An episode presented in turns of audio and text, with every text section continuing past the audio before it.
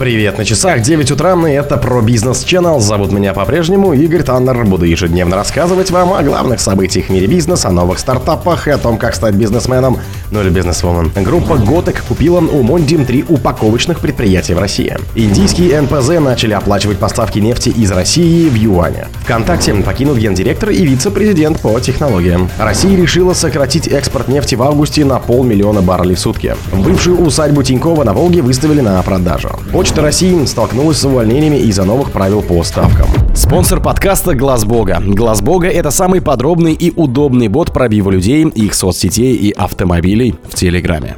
Группа Готек купила у Монди три упаковочных предприятия в России. Монди продала три российских предприятия по переработке упаковки группе Готек за 1,6 миллиардов рублей. Об этом компания сообщила на своем сайте. В заявлении говорится, что компания передала Готеку все необходимые разрешения и сделка была завершена. По итогам продажи Монди получила чистую выручку в размере 30,4 миллионов евро на счет в австрийском банке. Деньги будут распределены среди акционеров, как только выход с российского рынка будет завершен. В мае 2022 года Монди объявил о планах уйти с российского рынка, который обеспечивал около 12% ее общегрупповой выручки, а это на секундочку 7,7 миллиардов евро в прошлом году. 15 декабря 2022 Монди заключила соглашение о продаже трех заводов по производству гофрокартона и упаковки в Ярославской, Липецкой Свердловской областях. Компания Готек, которая приобрела их, называет себя крупнейшим в России производителем упаковки и упаковочных материалов из картона и гибких полимеров. Индийские НПЗ начали оплачивать поставки нефти из России в юанях. Индийские нефтеперерабатывающие заводы, кто не знал, это и есть НПЗ, начали оплачивать часть импорта нефти из России в китайских юанях, сообщили осведомленные источники Reuters. Агентство напоминает, что долгое время основной валютой для расчетов между Россией и Индией служил американский доллар. Однако из-за санкций Москва начала использовать альтернативные валюты, в том числе рубли, рупии, дирхамы и юани. Некоторые нефтеперерабатывающие заводы платят России в других валютах, таких как юани, если банки не желают проводить торговые операции в долларах, сказал источник источник Reuters в индийском правительстве. Поставки российской нефти в Индию в июне достигли нового рекорда. В прошлом месяце они составили 2,2 миллиона баррелей в день, подсчитали в Bloomberg. Это более половины всего нефтяного импорта Индии. Для сравнения, годом ранее доля российской нефти в Индии составляла 16,5%. Reuters ранее писала, что Москва и Дели приостановили работу по переводу двухсторонней торговли в рупии из-за торгового дисбаланса. 51 миллиард импорта в Индию против 10,6 миллиардов в Россию. ВКонтакте покинут гендиректор и вице-президент по технологиям. ВКонтакте изменит систему управления на коллегиальную после того, как компанию покинут гендиректор Марина Краснова и вице-президент по технологиям и разработке Александр Тоболь, сообщила пресс-служба. С 3 июля 2023 года управление социальной сетью будет осуществлять коллегиальный орган, управляющая команда, в состав которой войдут представители топ-менеджмента ВК и представители менеджмента ВКонтакте. Эта команда будет отвечать за операционные процессы, принятие стратегических решений и развитие новых направлений социальной сети, рассказали в компании.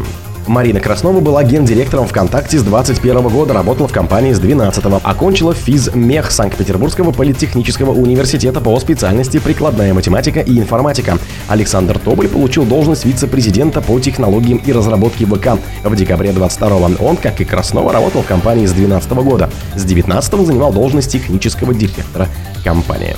Россия решила сократить экспорт нефти в августе на полмиллиона баррелей в сутки. В рамках усилий по обеспечению баланса рынка Россия добровольно сократит в августе 2023 года экспорт нефти на 500 тысяч баррелей в сутки. Об этом заявил журналистам вице-премьер Александр Новак. Речь идет о дополнительном сокращении добычи на этот объем, добавил он. То есть с учетом уже существующего снижения добыча в августе будет уменьшена на 1 миллион баррелей по сравнению с февралем 2023 года. До какого уровня сокращаются поставки на международные рынки вице-премьер не уточнил. Вице-премьер еще в конце 2022 года допускал, что в начале этого года добыча нефти может сократиться примерно на 500-700 тысяч баррелей в сутки или на 5-7% из-за европейского эмбарго на импорт нефти из России и введение потолка цен для третьих стран, к которым присоединились G7, США, Канада, Великобритания, Франция, Германия, Италия и Япония и Австралия. G7, ЕС и Австралия составляют коалицию по ограничению цен, которая сформирована в качестве ответа на российскую военную спецоперацию на Украине и стремится снизить доходы Москвы от экспорта. Новак тогда говорил, что это незначительный объем, но такие риски существуют. Бывшую усадьбу Тинькова на Волге выставили на продажу. Находящуюся в Лиманском районе Астраханской области усадьбу Волга-Дача, которая до прошлого года принадлежала основателю Тинькова банка Олегу Тинькову, выставили на продажу. Сообщают и ведомости со ссылкой на представителя компании консультанта по реализации данного актива NF Group. Волга-Дача находится в дельте Волги вблизи берега Каспия на участке площадью 3 гектара. Сам комплекс занимает 1,7 тысяч километров. На участке есть главные и гостевые дома, беседка и спортивная площадка. Треть его пустует.